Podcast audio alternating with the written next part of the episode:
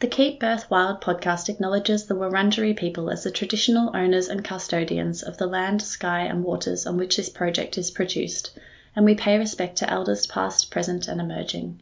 We extend this respect to all First Nations people on whose country we live, birth, and raise children. We acknowledge the ongoing leadership, resilience, and commitment of First Nations people who continue to fight for their right to safe and culturally appropriate experiences of pregnancy, birth, and postpartum, and we commit to continuing to explore our own role in that journey. Lastly, we honour and celebrate the ancient birthing knowledge and practices that have existed on this country for thousands of years. May this wisdom continue to nurture life for many generations to come.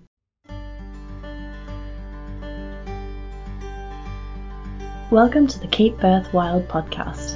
My name is Indy, and through this series, I'll be speaking to women who plan to birth their babies at home. Join me to hear home birth mothers sharing their stories of pregnancy, birth, and postpartum.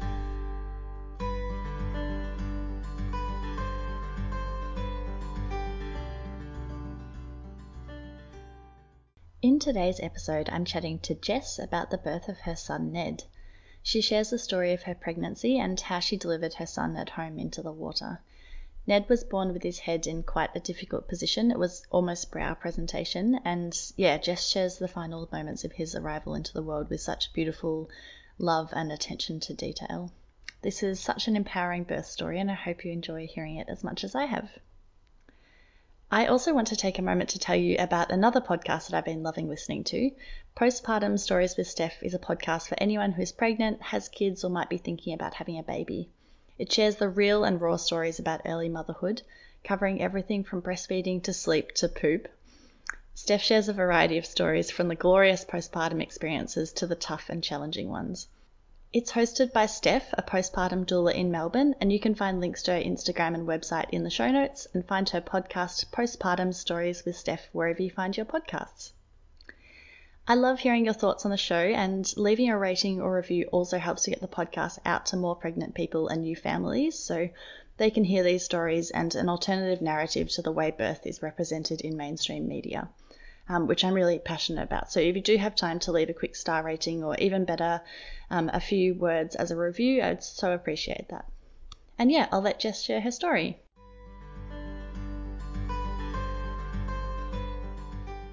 Hi, Jess. Thank you so much for joining me on the podcast today. How are you? I'm great. Thank you so much for having me on the podcast. and you're going to be sharing the birth story of your son Ned today. But would you like to start by sharing a little bit about yourself and your family? Yeah, sure. Um, so we live in Thirroul, just north of Wollongong in New South Wales. Um, so there's me and my partner Kane and our little boy Ned, who's 14 months old now. Um, and yeah, so we had Ned last year, and I've kind of found the the 12 months of motherhood, you know, the early months of motherhood to be just as transformational as um, the experience of pregnancy and birth. So I've had, since I had Ned, a total career change. I have retrained as a doula and just launched a doula business. So I'm just completely, my head is just completely in the world of birth and especially home birth. Um, yeah, that's a little bit about me. Hmm, amazing. That sounds yeah, it sounds huge as well. As it's transformational but but yeah. massive. yeah, it's huge because um so the kind of backstory to that was um originally from a regional area of Victoria around um, Bendigo. So what I was doing kind of before um, before Ned was um, I did a PhD in Aboriginal history, so I am a am trained as an oral historian. So I was working with the traditional owners of the Bendigo region, Dja people, um, and we did we recorded a lot of oral stories uh, from that community and published those in a book, and that was kind of my the the backbone of my thesis, my PhD thesis. And so then I was working in research after that when we moved to New South Wales. And then yeah, I I got pregnant and my whole world just changed and my I just feel like I was woken up to my calling. Um, so you know, I loved the work that I was doing prior to that, but um, there's not like um, not a lot of work in academia, which was the kind of career path I was going down. And then all of a sudden, yeah, I just have had this awakening, and all of the skills and the knowledge that I learnt through that previous career have just um, become relevant in a whole different way, I guess. Yeah, absolutely. And um, I'm sure you'll make an absolutely incredible doula and have such good kind of ability to hold space and listen and um, yeah, really hold all of your clients. So that'll be yeah, it'll be amazing. Yeah, thank you. Yeah, that is the skill that you learn as an oral historian, I guess, is to centre other people's voices. Yeah, absolutely perfect for birth work. Yeah. Um, so we might jump into Ned's pregnancy. Um, would you like to share a bit about how that pregnancy came about? Was he planned or um, a little surprise? And yeah, um, maybe share about when you found out that you were first pregnant. Yeah, sure. Um, so it was very much planned. We um, we wanted to have to start a family for a long time, um, but I was studying and then finally earning some money, so it wasn't the right timing. But then suddenly it was the right timing, and it was such an exciting time. So we we bought a house, and then a month, like literally within days of moving into the house, was when we started trying to conceive, and we got pregnant. I think within the first, the second month of trying. So we kind of Ned Ned's whole story is very much tied up in the house that um, we live in now. That's our family home. So um, yeah, it was a really exciting time when I got pregnant with Ned. I found that um, the first trimester to be, it was almost, I kind of would describe it as like my undoing of everything that I thought I knew and this path that I thought I was on. I was sort of, you know, I nearly had a book contract and I was moving down at a particular path. And then, yeah, I got pregnant and I was just I'd planned it for so long, but I was just completely floored by the reality of it. I can't even describe it because, um, of course, it was planned and it was so wanted. But then all of a sudden, I felt like I didn't want to be at work. I didn't want to be anywhere except home. Um, and it was, yeah, this, yeah, this sort of unraveling and this dissolving of everything that I'd been. And I think that was why it was my I was starting to learn to listen to my own intuition speaking as well. And I think it was my intuition telling me that I didn't need to be out in the world in that kind of hyper masculine um, environment. I needed to be at home in my own space to be able to do this work of dissolving that I had no control over anyway. Um, and so, yeah, the first trimester of my pregnancy with Ned, with Ned was a really intense time of breaking down. I wouldn't have had the language for it at the time. I didn't know what was going on or why it felt so intense, but that was the experience of that time for me.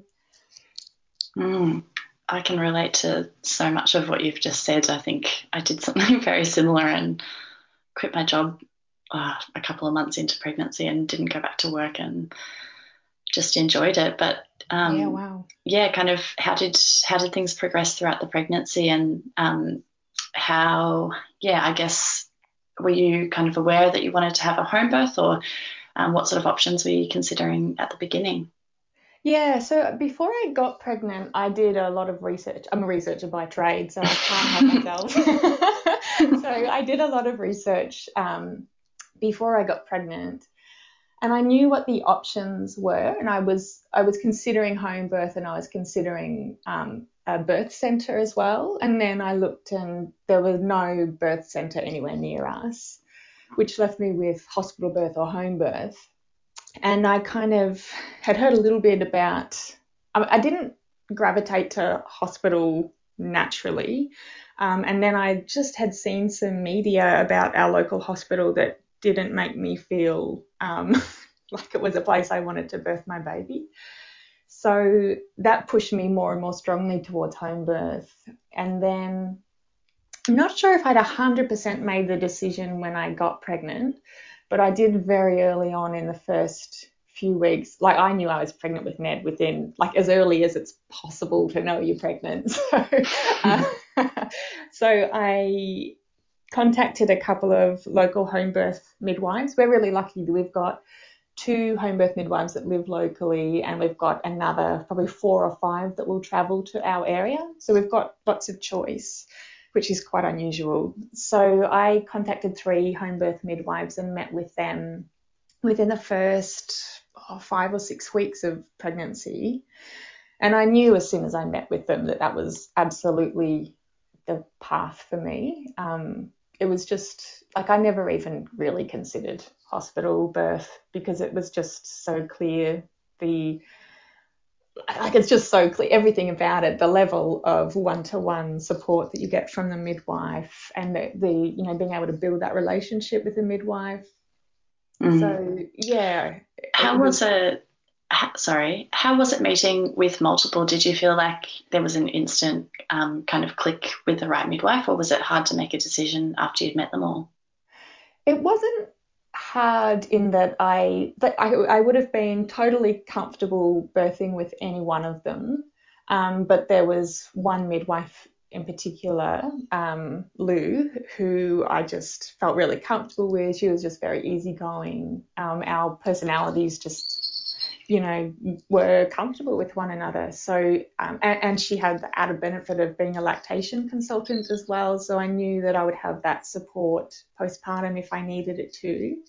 So it was um, like it was great meeting with a couple of different midwives because it just reassured me that any one of them would have been amazing, but here's one that I just really vibe with.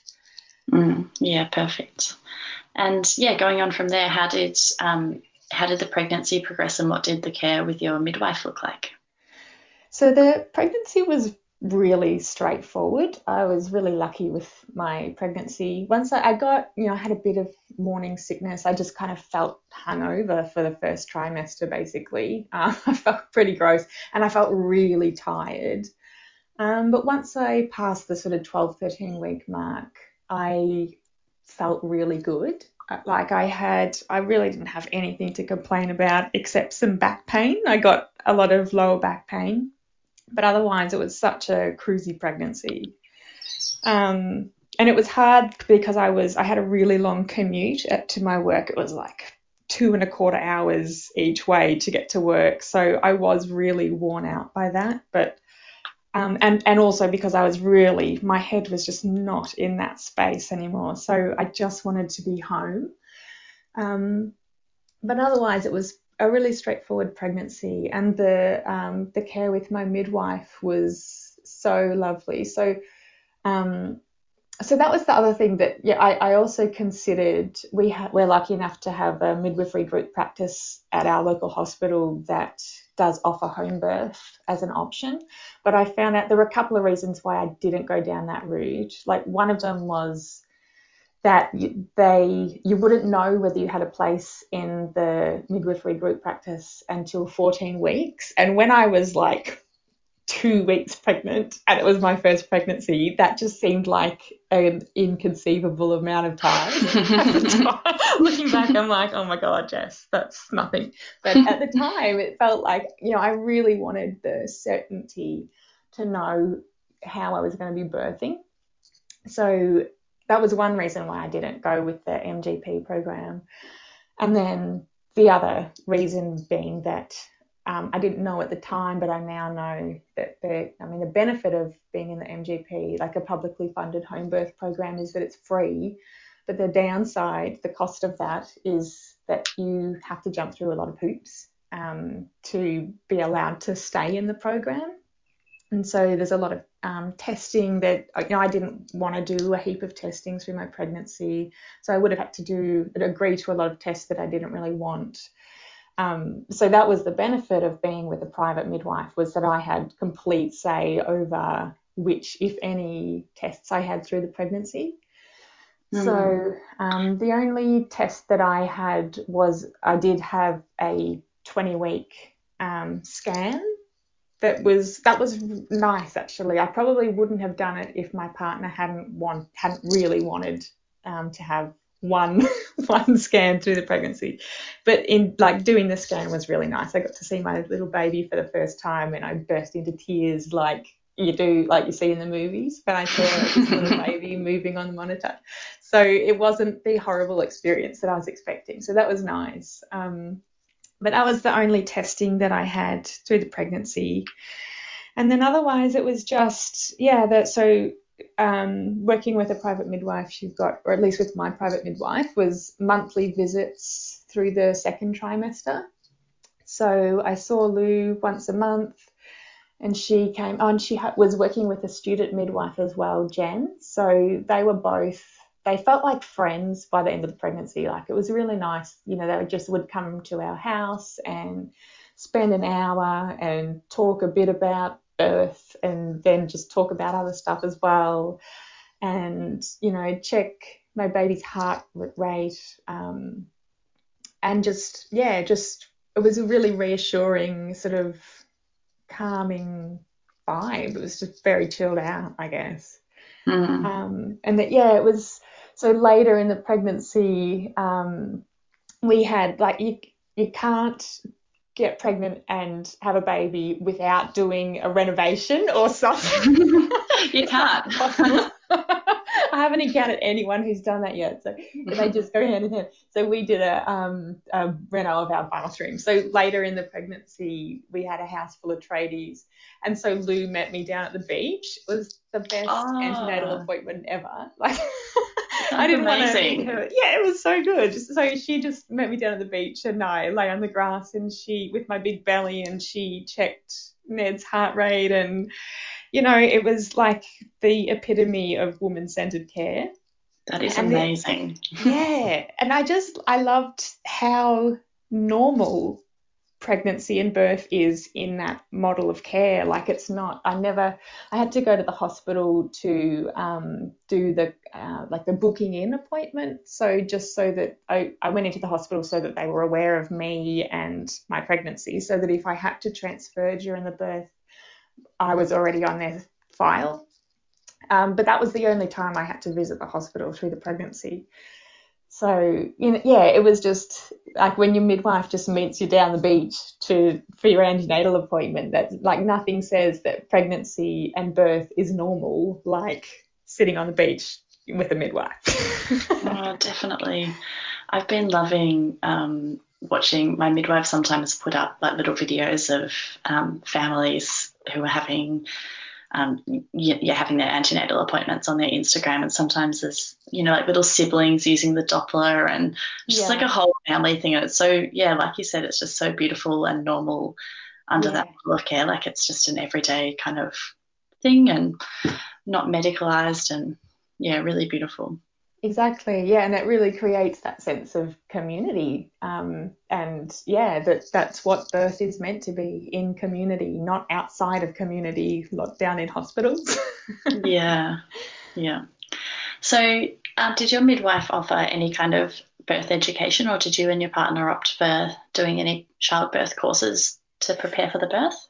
We did. We we did a calm birth course um, right at the end of my pregnancy. I think I was about 36 weeks pregnant when we did that. And the reason for doing that was I was uh, I read a lot of books and listened to podcasts nonstop through my pregnancy. Um, but Kane, my partner, was a little bit apprehensive about having a home birth, so it wouldn't have been his choice. And he like it was never an issue because he fully felt that it was my body and my choice where I chose to have our baby. Um, but he just had some uncertainty. And so doing the, the calm birth course um, was really good for that because it helped him understand. It kind of talked through the hormones of birth and, you know, how that hormonal cascade is supposed to flow, ideally. And then he could see why being at home is the ideal environment to allow those birth hormones to flow. It's what um, Dr. Sarah Buckley calls, you know, being private, safe, and unobserved, and that that's what allows the hormones of birth to flow how they're supposed to. And so when you understand the, the physiology of birth in that way, it becomes really clear why being at home in your own environment is the kind of optimal way to allow that hormonal flow as opposed to disrupting it by going into a hospital where you probably don't feel, even if you feel intellectually safe um, because you're surrounded by medical care, your body doesn't feel um, that that's a relaxing place to be. So it, it made it really clear for him why I'd chosen to birth at home, and it just it was it's kind of it's such a blokey thing I think where it was just like oh yeah okay fair enough like yeah well why wouldn't you birth at home then? Like you maybe yeah. didn't bring with it the the level of um, fear maybe that um, that a lot of us as women carry. It was just like oh okay. Yeah now I can see that now yeah, I think that's a pretty common reaction actually, and maybe it's just kind of hearing the same information that their partners are researching and trying to relay come from somebody who they feel is an authority on the matter is, is just enough. I don't know. yeah, exactly. Yeah, hearing it from somebody else maybe, and they're forced to sit down and listen to it for a weekend. So they, um, yeah, it was that really helped to kind of lay the groundwork for us as that we were then able to go and birth Ned as a couple, and it really did feel like we we did it as a couple after that. He was he was really on board by then, so mm. that was a worthwhile thing to do. Yeah, and um, and just quickly, it sounds like you were pretty kind of researched and prepared for labour and kind of knew what you were in for. But um, even despite that, was there? Yeah, did you feel like you still took away anything that you hadn't learnt already from the calm birth course? Um, I wouldn't say in terms of information I took anything in particular away, but I think what it did for me was I finished work on the Friday and then we did the calm birth course that weekend. And so for me, it was almost a transition into like fully into birth prep mode, um, if that makes sense. Like, because mm. calm birth includes a lot of meditation and visualization work. And so we spent the weekend doing a lot of meditation. Kane hated it. he liked the information aspect and hated the meditation. Whereas for me, I knew the information, but the med like being uh, in an environment where that's just what you're doing, you're just sitting there and doing a lot of long meditations was just a really beautiful way to, for me to kind of slip into a different rhythm like slip out of the nine to five rhythm and into a much slower rhythm in readiness for our birth. Mm, amazing.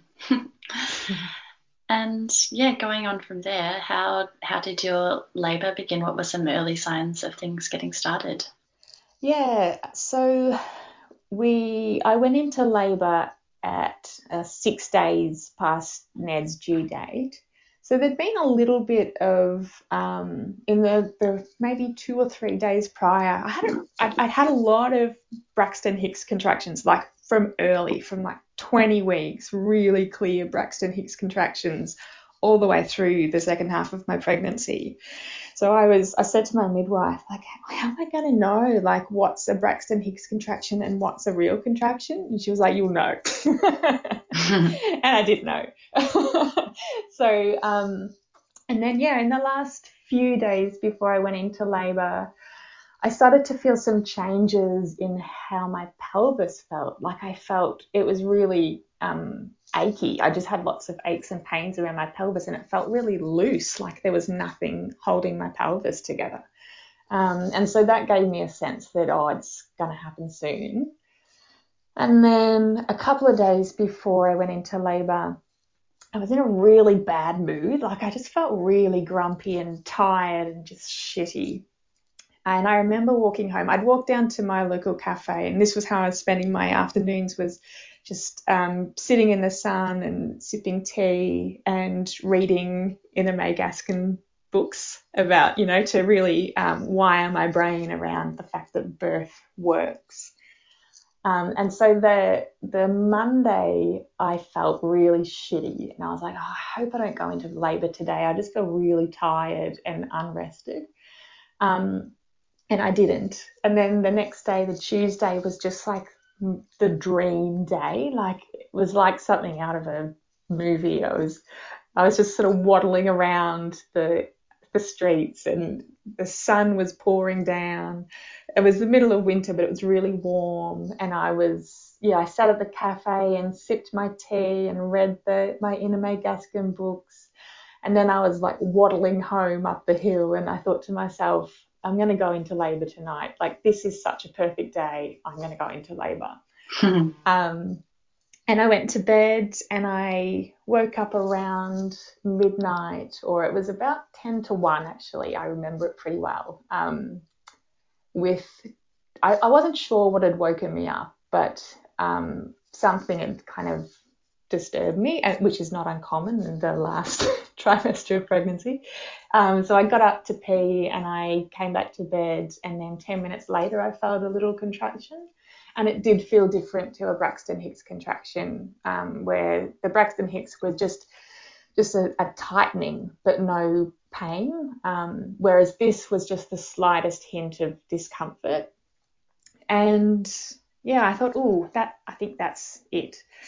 And I waited, and another 10 minutes later, I got another one, and I was like, yeah, this is it.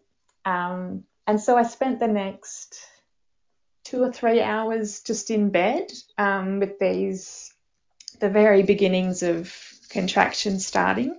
I didn't want to wake Kane because I knew that it, we were probably in for a long day. So I let him sleep and I stayed in bed for as long as I could. I think I made it to about four in the morning before it just started to get a little bit uncomfortable.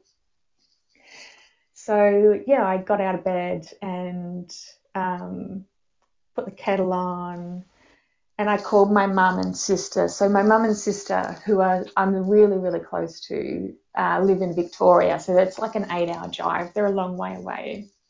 So I called them, and they both answered like straight away because they were, you know, they were on call. Um, so I called them and spoke to them, and that was a really strange feeling because I was like, the next time I speak to them, I'm probably going to have a baby, which was just a really unnerving feeling.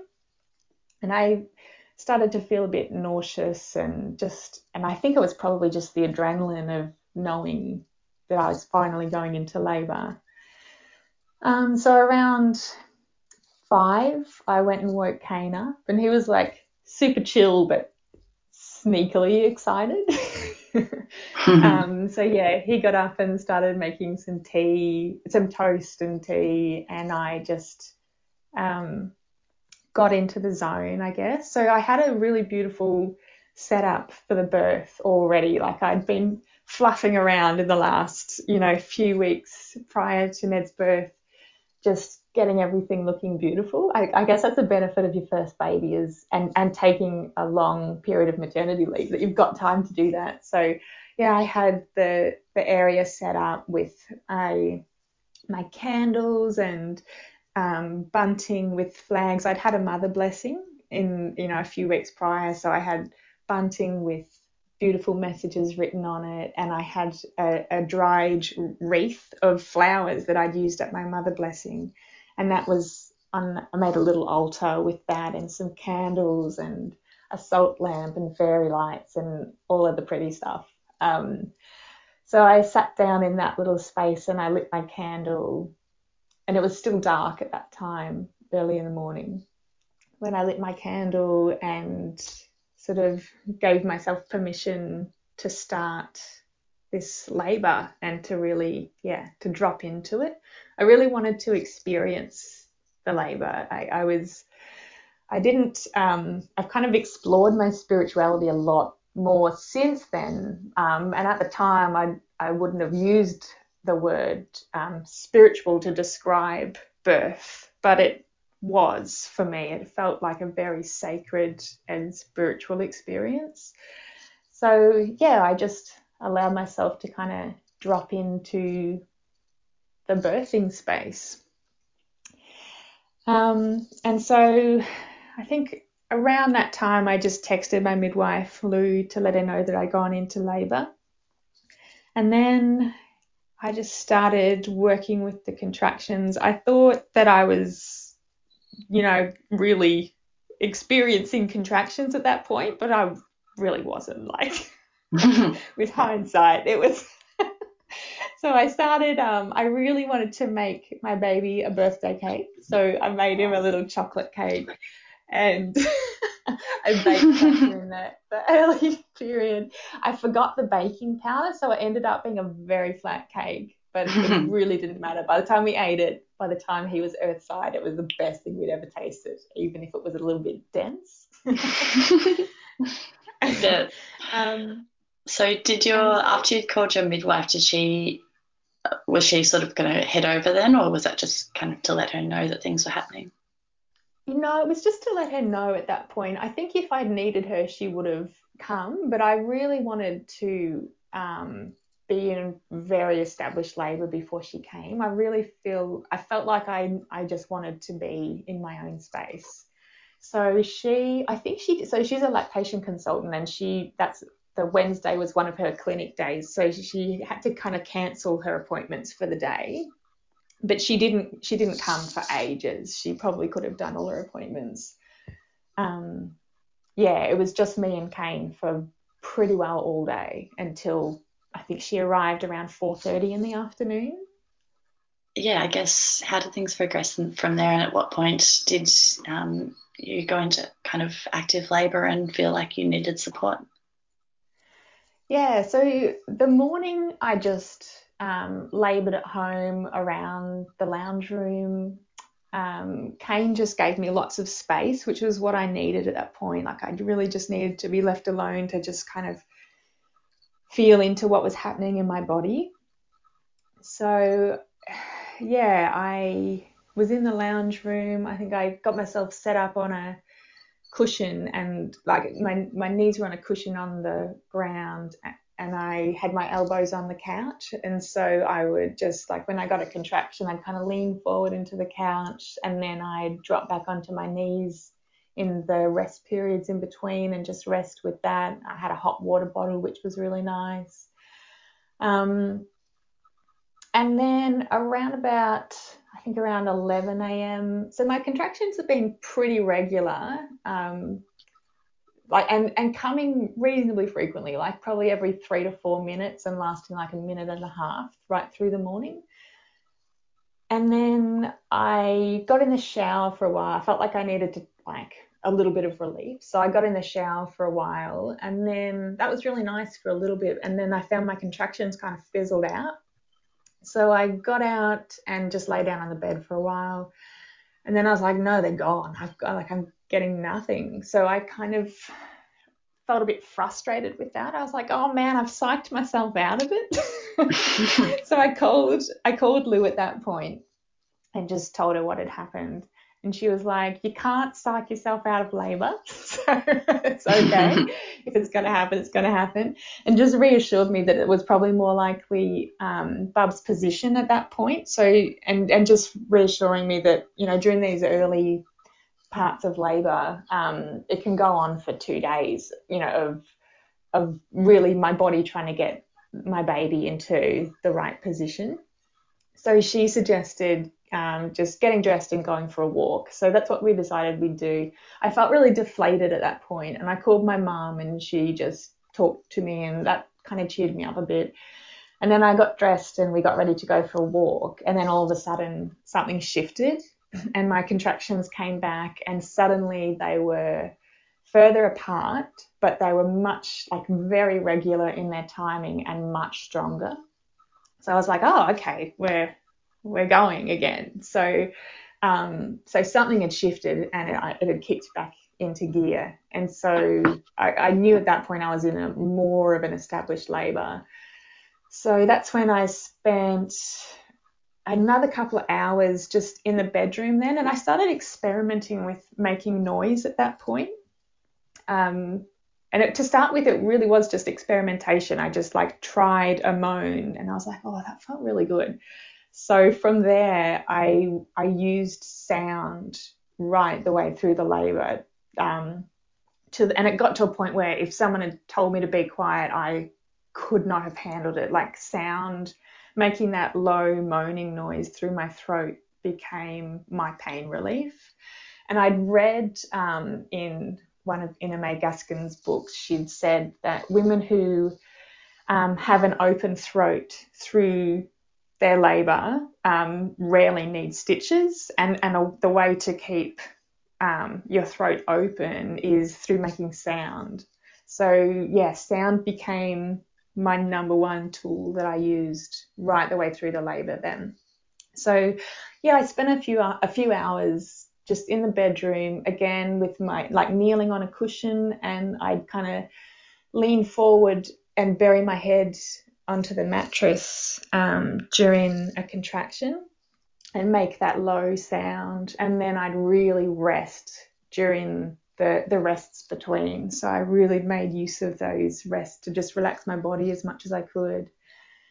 And then I was like, I felt like I needed some relief again. So that's when I got back in the shower. And I think I spent maybe 40 minutes in the shower. And within like oh, not long, maybe 10 minutes of me getting in the shower, Kane called Louise then, and I think he wanted a bit of reassurance. I didn't want anyone still at that point, but I didn't know how far along I was, and I didn't know when I was going to need someone. So he called Lou, and she listened to one of my contractions over the phone, and she was like, "We'll we'll leave in the next half hour or so. We'll come over." So um, yeah, I was in the shower for a bit longer and then I just really overheated. Like I needed Kane at that point to say, Jess, you need to get out of the shower. Like I would have stayed there because it felt nice, but I was I was getting really like red in the face and yeah, so he got me out of the shower and I went back to the bedroom and maybe half an hour or so later, Lou and Jen arrived. Uh, and so that would have been about half past four in the afternoon and mm. I um, and, and when they arrived, things kicked up again. Like it was another sort of amping up in the intensity of the contractions, and I was in really established labour by that point. Yeah, so Jen and Lou got there and they said, Do you want to set up the birth pool? And I was like, Yes, that would be nice. Um, so yeah, Kane, that gave him a job to do, which was good for him because things were getting intense by that stage. So he, I think it helped him to feel like he had something to do. So he um, set up the birth pool and then started filling it up. And we were expecting it to take ages to fill up, but we have really good water pressure at our place. So it was like 10 or 15 minutes and it was full. And they're like, Do you want to get in? And I was like, Oh, yes. so that was, um, yeah, that was so nice. I got in the birth pool and it just changed. All of a sudden, the warmth of the water, I could feel, um, I could kind of isolate the pain of the contraction specifically to my uterus rather than my whole abdomen and back. And so being able to really isolate that sensation helped me to focus on the pain. And, and I don't mean that in a bad way, like, you know, it kind of to, to really work with the sensations in my body. And so, yeah, the rest of my body could just relax, and I was just kind of floating in the birth pool, leaning. I was kind of facing the wall of the pool, and during a contraction, I would just have my forehead against the plastic and just kind of roll my back, my head back and forth against the plastic, and do that low moan that was helping me so much. But yeah, the rest of my body could just stay so relaxed, and I could focus on what my uterus was doing. And that really helped me. And I was kind of visualizing, and I would even say to myself, you know, with this contraction, my cervix is going to expand a full centimeter. And I would tell myself that. And then it would, the contraction would start, and I could literally feel my cervix opening.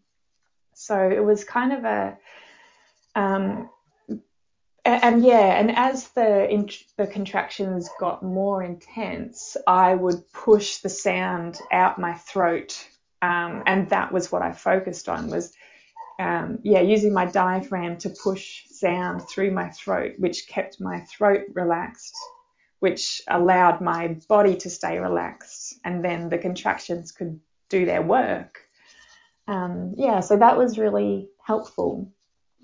Um, mm, and then I was just, yeah, yeah, sound was, and I, it's funny to think like, I don't know you know, next time I give birth, maybe sound will do nothing for me, it'll be something else. And I think it's probably different for everyone and, and different between different births. But for me, it was sound was just the thing that I used to focus on. And yeah, it was so powerful. And if I'd been told you have to be quiet now, I 100% would have lost control of the pain and it would have got on top of me.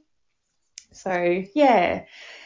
And then I feel like from when I got into the birth pool is where I just lose all sense of time. And so for me, um, yeah, I spent, it would have been a few hours, probably three hours, the next stage of the labour where I was in the birth pool. And at one point, apparently, Kane took our dog for a walk. I don't remember him ever leaving.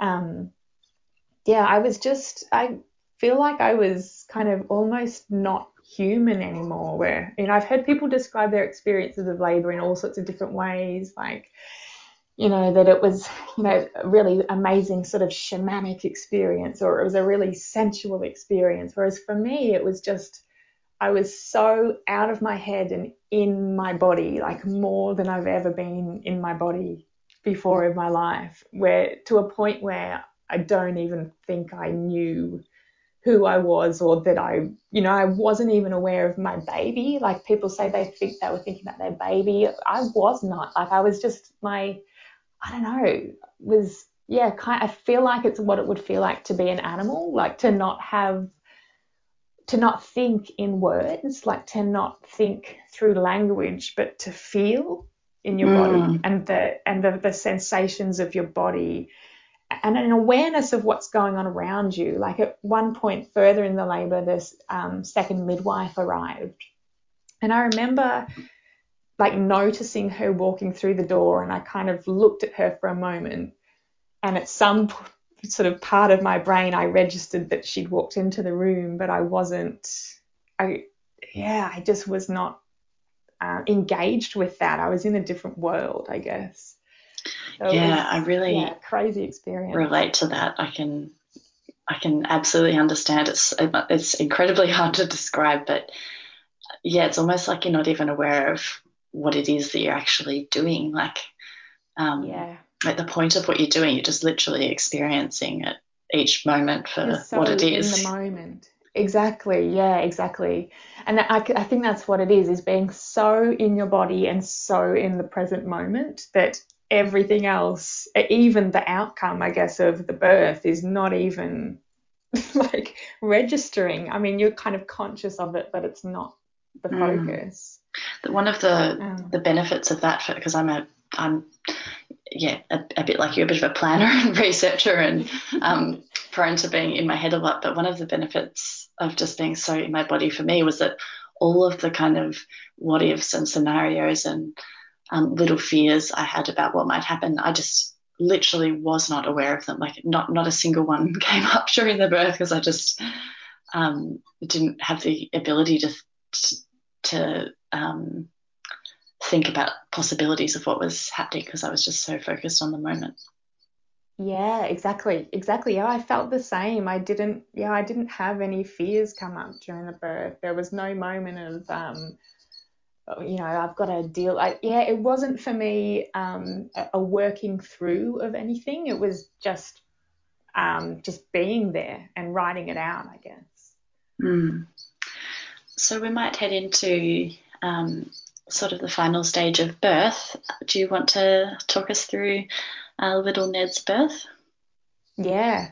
So um, what happened to kind of to shift that energy was my midwife suggested that I got out of the birth pool, which I really didn't want to do. Um, I did. So I got out of the birth pool and sat on the toilet for like half an hour, and that really intensified the contractions as well. And that was also kind of where I was in transition. So, um, and I guess that was like my lowest point um, of the labour was where I I got off the toilet. I was like, I can't stay here anymore. And I went and lay on my own bed and I just needed to be in my own space for a bit. And I remember saying to Kane, I'm not going to say I can't do this because I know I can, but I don't know what to do next. I don't know where to go from here. and then I just had this moment of um, just trust, like just take the next step. And so for me, the next step was just to get back to the birth pool and like knowing that, you know, I might have to ride this out for an indefinite period of time, but there's no getting out of this. It's just going through it. And so that's what I did. I kind of made that decision to go back to the birth pool and just ride this thing out. And so that's what I did. Kane helped me back to the birth pool and then I I climbed in, and almost straight away something shifted, and um, I felt all of a sudden I wasn't able to keep the lower part of my body relaxed anymore. So with each contraction, I felt my my back and my abdomen start to tense. It was completely outside of my control. It start to tense, and yeah, it was this bearing down feeling, and I started to feel this pressure in my bum like of something cut like it's the feeling of needing to do a poo but like the biggest poo ever um, and so that was the I, I let lou know that you know i was feeling this pressure and that i couldn't keep my body relaxed anymore and and that was the shift into the pushing stage of labor and so um, yeah so the so pushing took 55 minutes, you told me. So um, I started off in a kind of squat position, um, facing the outside of the birth pool. And then at some point, and that's when my sounds changed as well, from that low moan into like this really guttural, like roaring, like growling sound as I was, I just started pushing.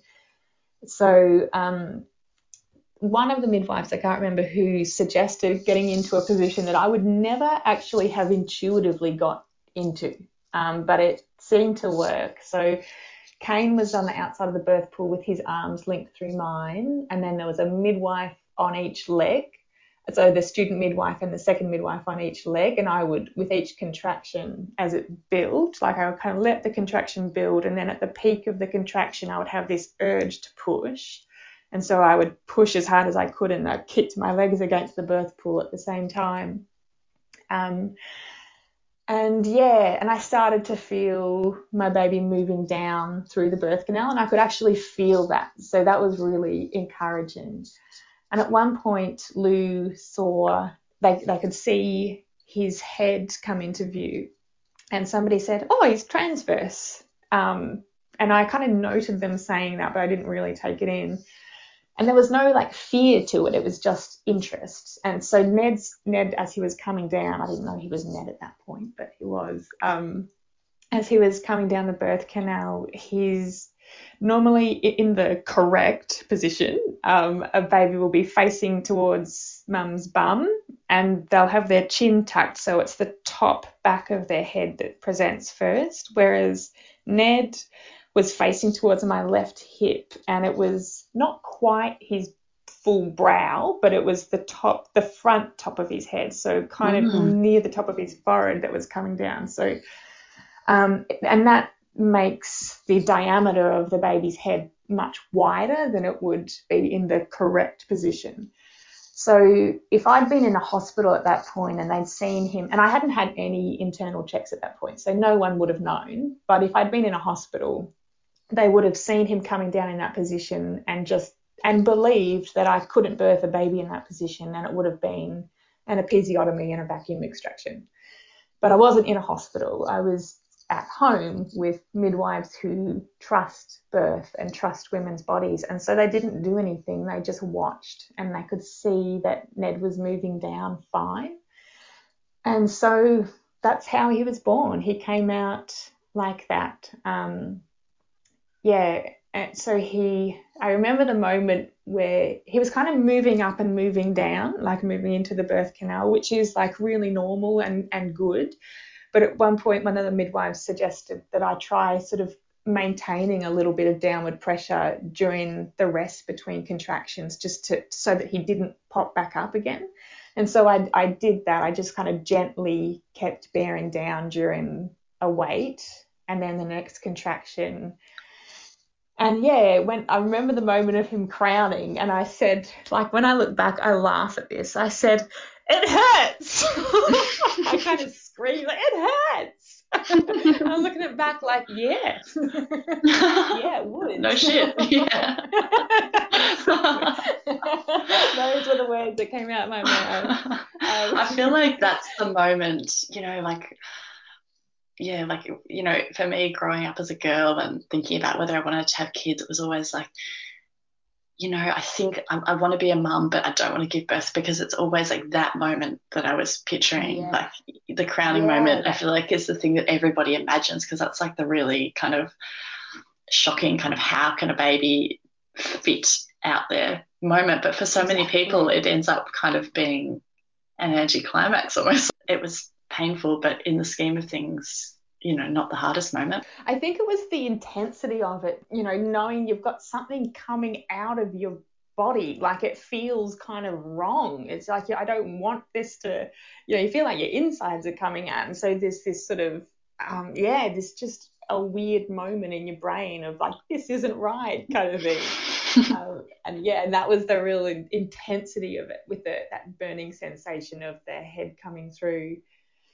Um, yeah, and so that was, yeah, I, I'll never forget that moment of his head being outside of my body, like looking between my legs and seeing this little head. And it didn't look like a cute little baby head, like he looked like a little gnome like he was under the water, you know, like the um, they kind of looked like a little carved statue of a gnome, and he didn't know he'd been born. Like he had, he was so still, and just looking down at that was a very trippy moment. I'll never forget that moment.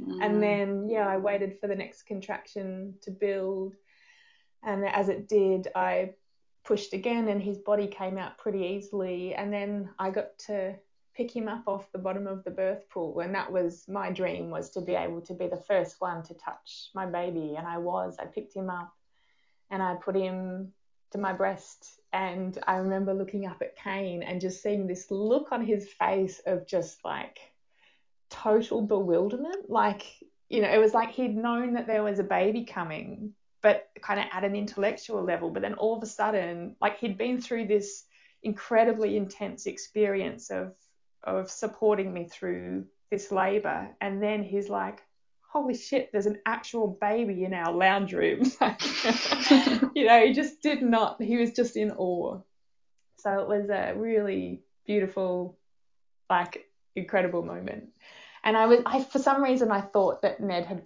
was a girl the whole i was so convinced that he was a girl and then I looked down and he had a very swollen set of testicles. And I was like, oh, you're not a girl. Mm. so that was a, yeah, it just kind of threw me. I was like, it didn't bother me. I was just not expecting that. I don't know why I was so convinced that he was a girl, but he wasn't. Um, yeah, and so that was that um, that beautiful moment of just relief and yeah, just oxytocin filled euphoria, I guess. Yeah. And did you stay in the birth pool for a little while? Yeah, I did. I, I was really happy to stay in the birth pool. Um, so I kind of got myself positioned on the step. So I sat on the step. His his cord was a little bit on the short side. So I sat on the step of the birth pool, which allowed him to be, you know, further. I wasn't having to kind of hold myself up out of the water, so I could relax a bit more. And he had his first feed there. And then um, I don't really have much of a sense of time at this point, but it wasn't very long before I felt um, contractions building again. And I felt, I, I kind of pushed a little bit and felt something come out my vagina, which I assumed was the placenta, and it wasn't. It was actually a massive blood clot, like size of a placenta blood clot. So I lost um, nearly 500 ml of blood, which 500 or over 500 ml would be a postpartum hemorrhage. So I lost a decent amount of blood. Mm. Um, and then, yeah, so I, I passed that big blood clot. So then the birth pool was kind of bloody, and I was oblivious to that. I was like, oh, I want to stay here forever. But I think Lou was keen to get me out. So um, there was no rush, but yeah, I, I would have stayed there for ages. Um, so it, it, like I felt the contractions build again, and I stood up at that point and bore down a little bit and birthed the placenta pretty easily. and then I yeah I got out of the pool. I think I gave Ned to Kane and got out of the pool. I felt really lightheaded um, because of the blood loss and because I had a really long labour. Like it was 21 hours in the end. So in about 12 hours of that, I hadn't eaten or drunk very much. So I was quite lightheaded. And then, but I was. Like I, yeah, I, I squatted down because I, I thought I was going to faint, but the kind of blood came back to my head. And Jen, my student midwife, helped me to the shower. No, I lay down on the bed first, actually. Sorry. Um, and then yeah, lay down there and and gave Ned another little feed, and then we cut the umbilical cord. So Kane got to cut the cord, and then I jumped in the shower and I had my little victory shower while Ned and Kane had their first cuddle. Oh, beautiful. Um, you mentioned that you lost kind of just under 500 mils of blood. Was that in? Yeah, yeah, that's you, right. Yeah. Do you know? You might not know the answer to this, but um, I'm curious. Being in the birth pool, how they measure that? Like, is that kind of an estimate or? Um... Yeah, yeah, it's definitely an estimate. I don't know exactly how you could tell that either. Um, and even like in the birth pool is hard even like not in the birth pool like if you were on a bed and like the blood was in sheets it must be pretty hard to estimate that as well so like yeah i, I don't know yeah true it must be a bit of a guess either way yeah mm. i think there's a bit of guesswork involved yeah yeah Ah, oh, amazing. Well, um, we are kind of running out of time, but would you like to share a little bit about what those kind of first few days were like for you and how breastfeeding went? Yeah, sure.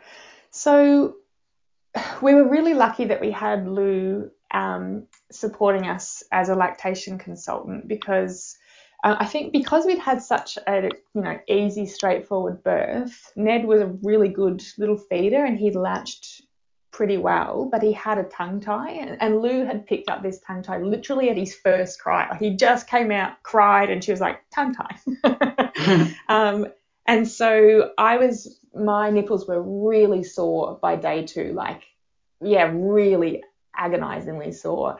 Um, and so Lou came round and she cut his tongue tie at home on day two. And then she showed me how to um, feed him lying down, like in a side lying position. And because that changed the angle that he was latching on, he was then able to feed without any pain for me and our breastfeeding journey after that was just completely straightforward. So, you know, I was able to get lots more rest because I could feed him lying down. And then, yeah, my milk came in after like two and a half days. It came in really quickly and it was just completely straightforward and no issues ever since. And it, it was one of those things where we, we had a completely straightforward story because we had Lou's support. But if we hadn't had Lou's support, it would have been a very different story. And so part of me is like, you know, birthing, like a physiological birth is the way to set yourself up for a straightforward breastfeeding journey. Um, you know, like of course there are no guarantees, but you know, when the it's the right hormonal flow again and the baby's not stressed and mum's not stressed and there's no rush, that is 100% the way to set up, you know, straightforward breastfeeding journey. But at the same time, there can be issues like tongue tie, and that's where we need like we need both um, gentle births and we need expert support. And I was lucky enough to have both of those things. Mm, yeah, absolutely. 100% agree with you on that. Yeah. Mm, and I mean, you know, expert support from a midwife in a in the environment you feel safe in is you know setting yourself up to have that gentle birth as well as well as being you know educated and prepared or at least um, for me anyway it was yeah yeah mm. exactly and um, yeah just quickly you mentioned possibly having another baby. How would you like to share a little bit about kind of any change in um, kind of feelings that you have in anticipation of another birth or if there's anything that you would do differently or do the same Yeah, I think I have thought about this. Actually, it was it's funny listening to um, your podcast with Steffi the other week. Just gave me such a vision of how I want to birth the next baby. Like I felt like such a hippie the first time, like with Ned's birth, birthing at home. I didn't know anyone else who'd had a home birth when I chose to birth Ned at home, and I felt like such a hippie. And then I listened to Steffi's story, and I'm like,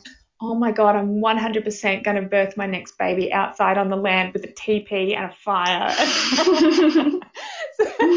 it was so good. It just made me just fully embrace my, you know, approach to birth.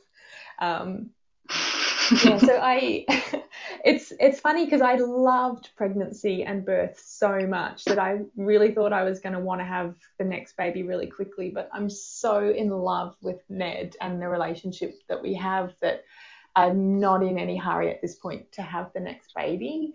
But I have definitely kind of thought about how I would like it to go down. Like the and, and there's really not much I would change what I, I, did so much to prepare for my postpartum this time around, and it was so good. I had the most blissful like fourth trimester. I had a, I did heaps of cooking prior, so I had heaps of food prepared. I had a postpartum doula. I did the first 40 days tradition of not really leaving the house apart from once or twice during that time, and it was absolutely blissful. And so the next time I would do that, only like times 10 like would, uh, you know I, I, would save to be able to pay for a cleaner and i would freeze even more food next time and i just feel like no matter how prepared you are for your um, postpartum um, just keep adding to the preparation because you can't you literally can't be over prepared for that mm. so that would be the thing i would add to next time and yeah otherwise i would just um, I guess my experience of Ned's birth just I'd never, as I said, met anyone who'd even had a home birth before I had Ned. And so I felt kind of a bit naive for thinking I truly, truly believed that I could have a beautiful, sacred experience of birth. But I didn't know anyone who'd had that. I just trusted that I could. Whereas this time, I don't feel naive for thinking that. I think that is correct. so I would just, um, I wouldn't be embarrassed to think that. I would just fully throw myself into it. And yeah, I would love to birth my next baby outside on the land. I've um, built a really deep and beautiful relationship with the land that I live on here. And I, yeah, so for me, it would be really special to be able to birth my baby on the land, like on Dharawal country. So that's the only difference. I think I would just embrace everything even more next time. hmm. Amazing. Well, um, um, yeah, well, thank you so much for sharing your story. It was such a pleasure to have you on, and I'm sure, yeah, it's just going to be really meaningful for lots of people. So thank you. Thank you so much for allowing me to share it.